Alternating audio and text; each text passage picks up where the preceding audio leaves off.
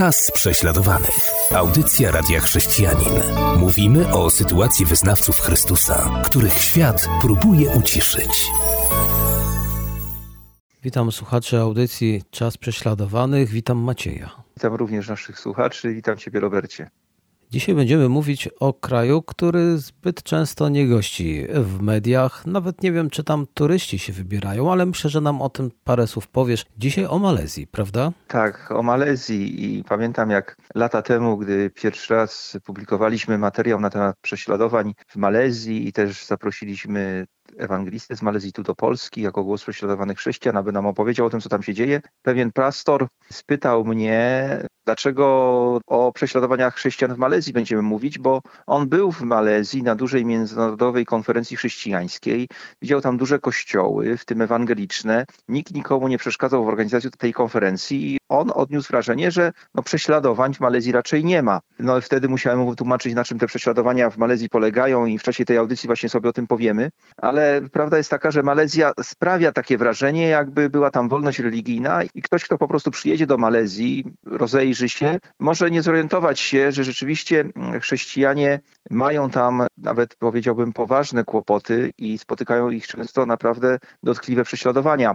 Malezja jest jeszcze dla nas ciekawa z tego punktu widzenia, bo ten kraj pokazuje nam, jak bardzo prześladowania nasiliły się w ogóle w skali globalnej. Otóż, jak wiadomo, organizacja Open Doors co roku publikuje tak zwany Światowy Indeks Prześladowań. Jest to naprawdę bardzo dobry materiał, rzetelnie przygotowany. Często z niego korzystam też przygotowując się do, do tych audycji, bo naprawdę jest tam wiele merytorycznych informacji. I co ciekawe, w 2018 roku Malezja w indeksie prześladowań była na 23 miejscu. Tym roku, w 2022, spadła na 50 miejsce, ale to nie znaczy, że prześladowania tam jakoś zmalały radykalnie. Tak naprawdę, według tego indeksu, skala prześladowań jest bardzo zbliżona a zatem to w innych krajach prześladowania się nasiliły i stąd ten ogromny spadek. Tak więc widzimy, coś, że w przeciągu czterech lat Malezja spadła tak bardzo w tym indeksie, chociaż prześladowania utrzymały się mniej więcej na tym samym poziomie. To nam pokazuje, że prześladowania chrześcijan na świecie się naprawdę nasilają i taka jest prawda i, no i dlatego my jako głos prześladowanych chrześcijan mamy bardzo dużo pracy, coraz więcej i można powiedzieć wszystkie ręce na pokład, bo, bo trzeba naprawdę wspierać naszych braci i siostry w coraz większej liczbie krajów i w coraz większej większy sposób. A jeśli chodzi o samą Malezję, to to jest kraj mniej więcej wielkości Polski, zamieszkuje go 33 miliony ludzi. W przeważającej e, większości są to Malajowie, 60% populacji, ale jest wielu Chińczyków, 30% populacji, no i mniejszościowe grupy plemienne. Chrześcijanie stanowią około 9% populacji, 3 miliony osób w większości wywodzą się spośród Chińczyków czy, czy grup plemiennych, bo musimy wiedzieć, że w Malezji konstytucja zakłada i definiuje Malajów, czyli tę rdzenną ludność, prawie 60%, jako wyznawców islamu. I Malajowie nie mają prawa, zgodnie z konstytucją tego kraju, przejść na jakąś inną religię. Szacuje się, że w Malezji muzułmanie stanowią większość, około 56% wyznawców i de facto niemal wszyscy to są właśnie Malajowie. Niewolne jest zakazane głoszenie Ewangelii właśnie Malajom. No cóż, e, z jednej strony Malezja jest uważana za kraj stosunkowo umiarkowany pod względem islamu, niemniej jednak w, w, koalicji rządzącej jest partia islamskiej Malezji, która jest coraz bardziej radykalna i wpływy islamistów się tam ujawniają coraz bardziej. Wystarczy powiedzieć, że właśnie ta partia islamskiej Malezji jako jedna z nielicznych pogratulowała talibom objęcia władzy w Afganistanie. Jak już wspomniałem, mniejszości etniczne, mniejszości religijne są dyskryminowane w Malezji, mają poważne ograniczenia, żeby piastować ważne stanowiska państwowe. No też w propagowaniu swojej religii, nie tylko chrześcijanie, ale inne mniejszości też mają poważne ograniczenia. To znaczy w swoim własnym gronie mogą sobie wyznawać swoją wiarę, natomiast nie mogą jej głosić, tak jak powiedziałem, Malajom. Tak naprawdę w, w Malezji za porzucenie islamu grozi kara śmierci. Ta partia islamskiej Malezji chciałaby, żeby no, bardziej radykalnie jeszcze do tego podejść, bo to prawo nie jest w praktyce stosowane. Tak więc, no ale jest gdzieś tam w zanodrzu ten młot na konwertytów. Jeśli chodzi o prześladowania chrześcijan, to one skupiają się przede wszystkim na osobach, które nawróciły się z islamu, przeszły na chrześcijaństwo na tak zwanych konwertytach. Oni znajdują się pod bardzo dużą presją. Tak naprawdę nie mogą uczęszczać do oficjalnie działających kościołów, a te używają języka mandaryjskiego, tamilskiego lub angielskiego. Oficjalnie nie działają żadne kościoły malajskie, gdzie ogłoszone jest Słowo Boże w języku malajskim. W niektórych miejscach konwertyci mogą się spotykać bardziej tak nieoficjalnie, ale generalnie rzecz biorąc są zmuszani do powrotu na łono islamu, są na wiele sposobów dyskryminowani. Działają w Malezji tak zwane centra oczyszczenia, czy też ośrodki reedukacyjne, gdzie takich konwertytów się umieszcza. Umieszcza się ich tam pod ogromną presją i, i siłą próbuje się nawrócić ich na łono islamu. Jeśli chodzi o kościoły chrześcijańskie, to zasada jest dość prosta. Im bardziej angażują się w ewangelizację Malajów, tym większa spotyka ich dyskryminacja ze strony władzy, a konwertyci, ci, którzy nawrócili się, często są tacy zawieszeni, bo społeczność muzułmańska już ich nie przyjmuje, a kościoły chrześcijańskie boją się przyjąć ich do swojego grona ze względu właśnie na tą dyskryminację i nasilające się prześladowania. No i tutaj często są oni w takim zawieszeniu między tymi dwoma społecznościami, a ponieważ Malajowie wyróżniają się bardzo wyglądem od innych grup etnicznych w Malezji, no to nie mogą się ukryć, nie mogą się wtopić w tłum, od razu widać, że Malajowie są na nabożeństwie. Tak to mniej więcej wygląda na co dzień. Czyli pozostaje takim ludziom po prostu opuścić kraj, jeżeli chcą iść za Jezusem. No albo działać de facto w podziemiu i potajemnie głosić, głosić Ewangelię. O tym sobie powiemy w drugiej części naszej audycji, gdy opowiem o, o, życiu i służbie znanego mi dobrze ewangelisty z Malezji o imieniu Wiktor. Ale zanim przejdziemy do drugiej części, to jeszcze słowo o, o prześladowaniach, ponieważ wszędzie tam właśnie, gdzie muzułmanie ograniczają wolność religijną innych y, grup wyznaniowych i chociaż próbują być umiarkowani, to jednak w społeczeństwie narastają radykalne emocje i one od czasu do czasu dają o sobie znać. I tak właśnie było na przykład w 2010 roku, od 8 stycznia do 16 stycznia fundamentaliści islamscy przeprowadzili szereg ataków na kościoły chrześcijańskie, podpalili lub zdemolowali, zdewastowali 11 z nich, niszczono samochody należące do chrześcijan. I skąd się to wzięło? Ponieważ przeprowadzono kampanię, rząd przeprowadził kampanię, w której oficjalnie zakazał chrześcijanom używania imienia Allah na określenie Boga. Od stuleci chrześcijanie używali po prostu słowa Allah na określenie Boga, też w swoich Bibliach. Władze Malezji doszły do wniosku, że to może pomóc w konwersji muzułmanów na chrześcijaństwo i zakazano używania imienia Allah. Skonfiskowano 15 tysięcy egzemplarzy Biblii, gdzie to słowo Allah było umieszczone. I gdy 31 grudnia 2009 roku Sąd Najwyższy Malezji uchylił ten zakaz rządowy i przyznał chrześcijanom prawo do posługiwania się słowem Allah w publikacjach, to wtedy islamiści doszli do głosu. No i sprawa ciągnie się do dzisiaj. Ponowne orzeczenie Sądu Najwyższego z marca marca 2021 roku również uchyliło ten zakaz używania przez chrześcijan słowa Allah. Sąd Najwyższy uznał go za niezgodny z konstytucją, ale rząd wówczas zadeklarował, że odwoła się od tego orzeczenia. Zatem sprawa po tylu latach wciąż jest w zawieszeniu, a widać do jakiego wybuchu emocji może to doprowadzić. Zapraszam teraz naszych słuchaczy na przerwę muzyczną, po której wrócimy i będziemy kontynuować rozmowę na temat Malezji. Wysłuchaliśmy utwór muzyczny, a teraz powracamy już do Malezji. Macieju, proszę, kontynuuj. Jak już wspomniałem, chciałbym opowiedzieć historię życia i służby kogoś mi bliskiego, kogo znałem osobiście, bo on odszedł już do Pana parę lat temu. W 2010 roku właśnie Wiktora z Malezji gościliśmy tu w Polsce jako głos prześladowanych chrześcijan. Byłem pod dużym wrażeniem jego życia, takiej radości w Panu, jaka z niego emanowała i też świadectwa, jakim się dzielił. Otóż on wychowywał się w ortodoksyjnej rodzinie muzułmańskiej. Jego dziadek był nauczycielem religii i bogatym handlowcem finansował wiele różnych przedsięwzięć promujących islam, a po wielu latach właśnie Wiktor dowiedział się, że między innymi dziadek wspierał organizację terrorystyczną, islamską organizację terrorystyczną w Indonezji. No i w takich warunkach on się wychowywał, uczył się, tak jak każde dziecko w rodzinie muzułmańskiej, Koranu na pamięć, modlił się w meczecie, bo trzeba dodać, że w, w, Malezji nauka islamu jest też obowiązkowa w szkołach, także indoktrynacja islamem jest bardzo powszechna na wyższych uczelniach, są specjalne przedmioty, na które wszyscy muszą uczęszczać, więc no, z każdej strony władza dba o to, żeby islam ukorzeniał się w umysłach młodych ludzi, zwłaszcza Malajów, ale również z innych grup etnicznych. Wiktor powiedział, że został obrzezany dopiero w wieku 13 lat, więc podejrzewam, że dość cierpiał z tego powodu, chociaż zwyczajowo powinien być obrzezany w wieku 7 lub 8 lat. I no cóż, Pamiętam, jak opowiadał, że gdy był takim kilkuletnim chłopcem, miał 7 lat, gdzieś w tym wieku, jak chodził do meczetu na nabożeństwa, to powiedział, że z niewiadomego powodu za każdym razem, jak wychodził z meczetu, to odczuwał w swoim sercu nienawiść do Żydów i chrześcijan to mi pokazało, że są pewne duchowe zależności, tak, że religie to nie są tylko instytucje zewnętrzne, ale są pewne duchowe zależności, tak, że no, zwyczajnie diabłu zależało, żeby w sercu tego młodego człowieka zasiewać nienawiść do Żydów i do chrześcijan, żeby potem w przyszłości, jak dorośnie, użyć go jako potencjalnego prześladowcy, radykała, który po prostu będzie mordował, zabijał, wykrzykiwał na ulicach śmierć Izraelowi, przepędzimy chrześcijan i tak dalej, i tak dalej. No, w, w przypadku Wiktora mu się to nie udało, bo on się nawrócił. Nawrócił się w niezwykły sposób. Opowiadał o tym z wielkim poczuciem humoru, które mu towarzyszyło, z promiennym uśmiechem. Powiedział, że pewnej nocy, wcześniej wiedział już sporo o Jezusie, ale pewnej nocy zasnął i w czasie snu miał wizję i wizję Boga i pamięta jak zwrócił się do tego Boga nie Allahu, ale Jezu i wiedział, że Jezus jest Bogiem i jest najpotężniejszą osobą, jaka istnieje.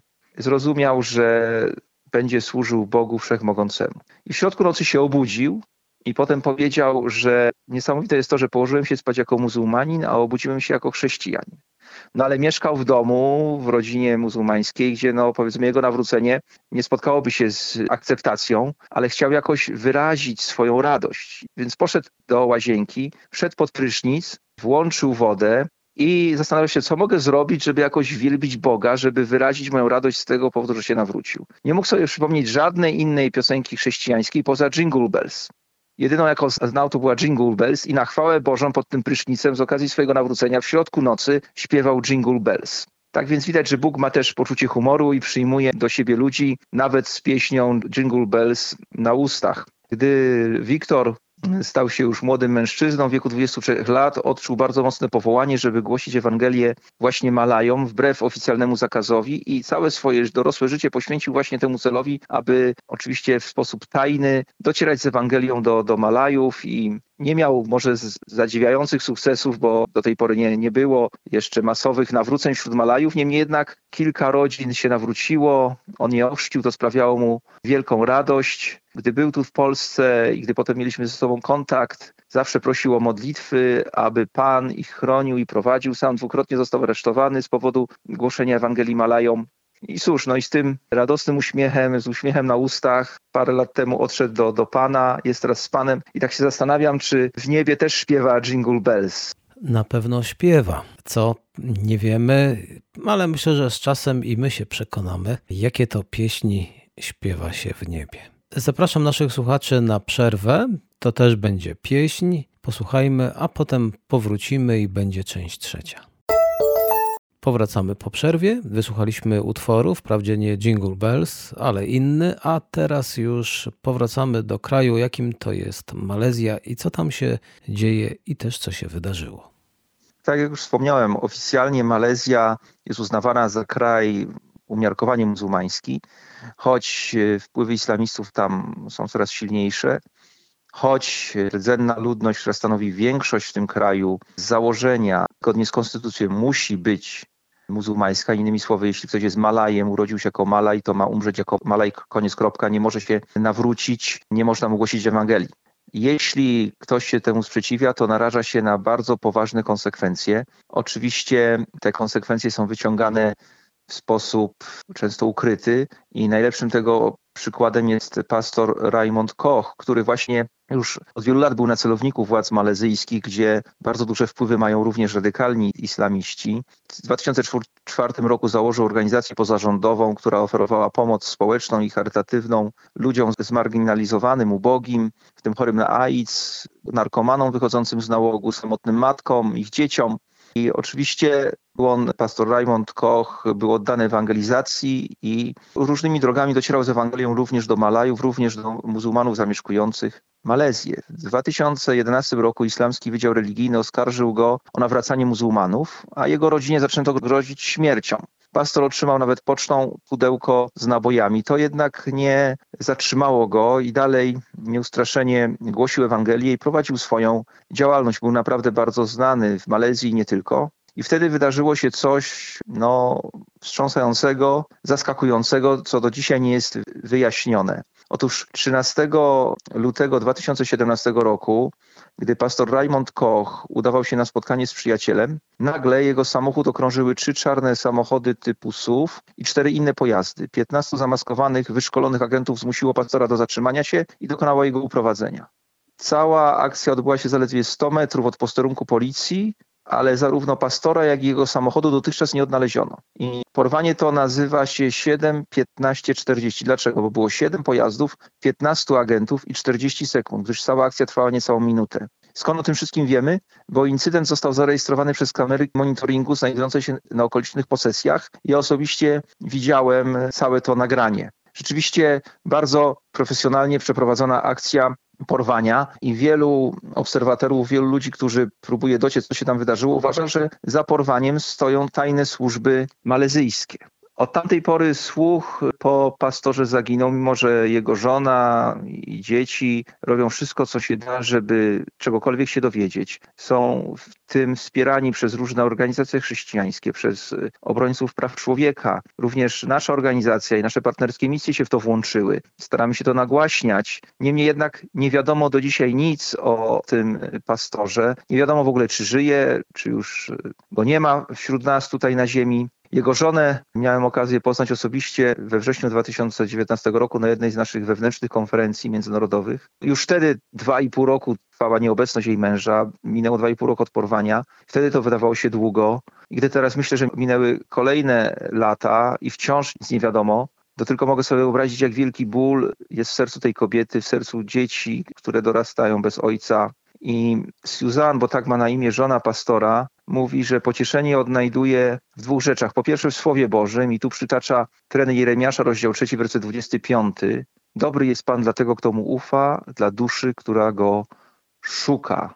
I powiedziała, że z tego tekstu nauczyła się pokładać nadzieję w Bogu, gdyż On jest dobry i, i, i, wysłuchuje naszych modlitw. A drugim źródłem pocieszenia dla niej są właśnie modlitwy braci i sióstr z różnych krajów, wsparcie, jakie od nich otrzymuje. I prosi nas wszystkich, abyśmy nadal się za nią modlili. I w najbliższym numerze naszego drukowanego biuletynu, który ukaże się już no, w, w ciągu dwóch, trzech tygodni, zamieścimy również adres Susan Koch, na który my jako chrześcijanie z Polski będziemy mogli też pisać do niej budujące listy. To będzie też również jedna z form wsparcia dla niej, dla tej rodziny.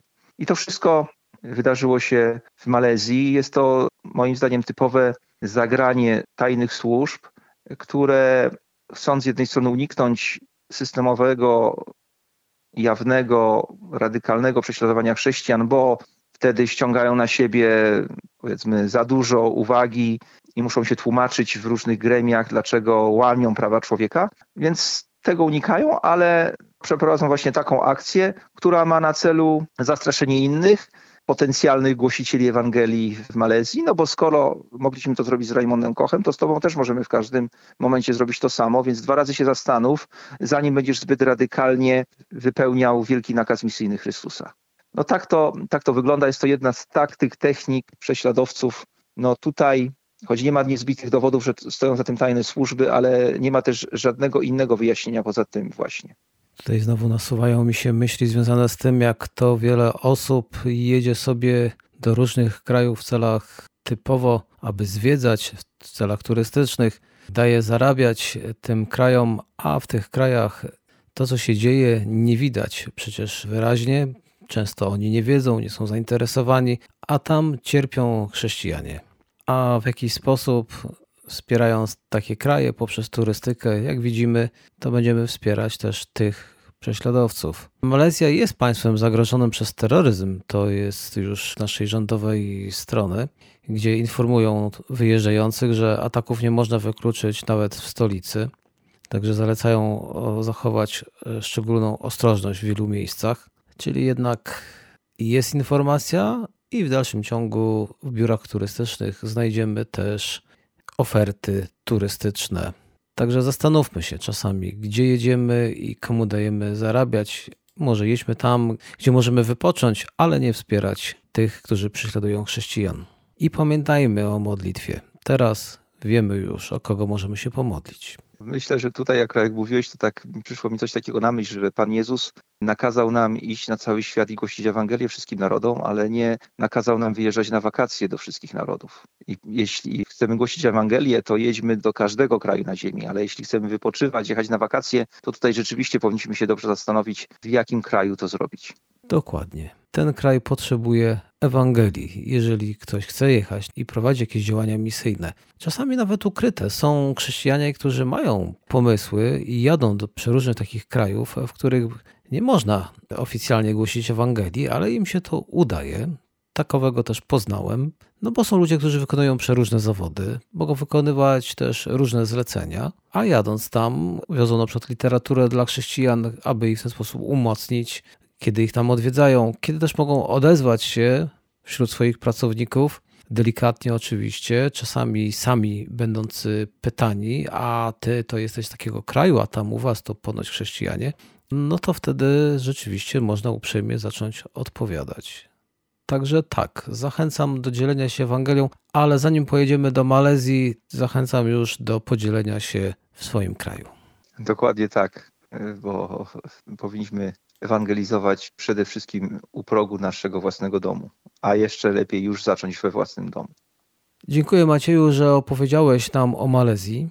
Będziemy już żegnać się z naszymi słuchaczami, życząc im Bożego błogosławieństwa i jak zwykle zachęcając do modlitwy za prześladowany Kościół, ale dzisiaj wyszło też zachęcamy do dzielenia się Ewangelią. Jak najbardziej, jak najbardziej. Niech Bóg błogosławi naszych słuchaczy w dziele ewangelizacji. Do usłyszenia. Do usłyszenia. Była to audycja Czas prześladowanych.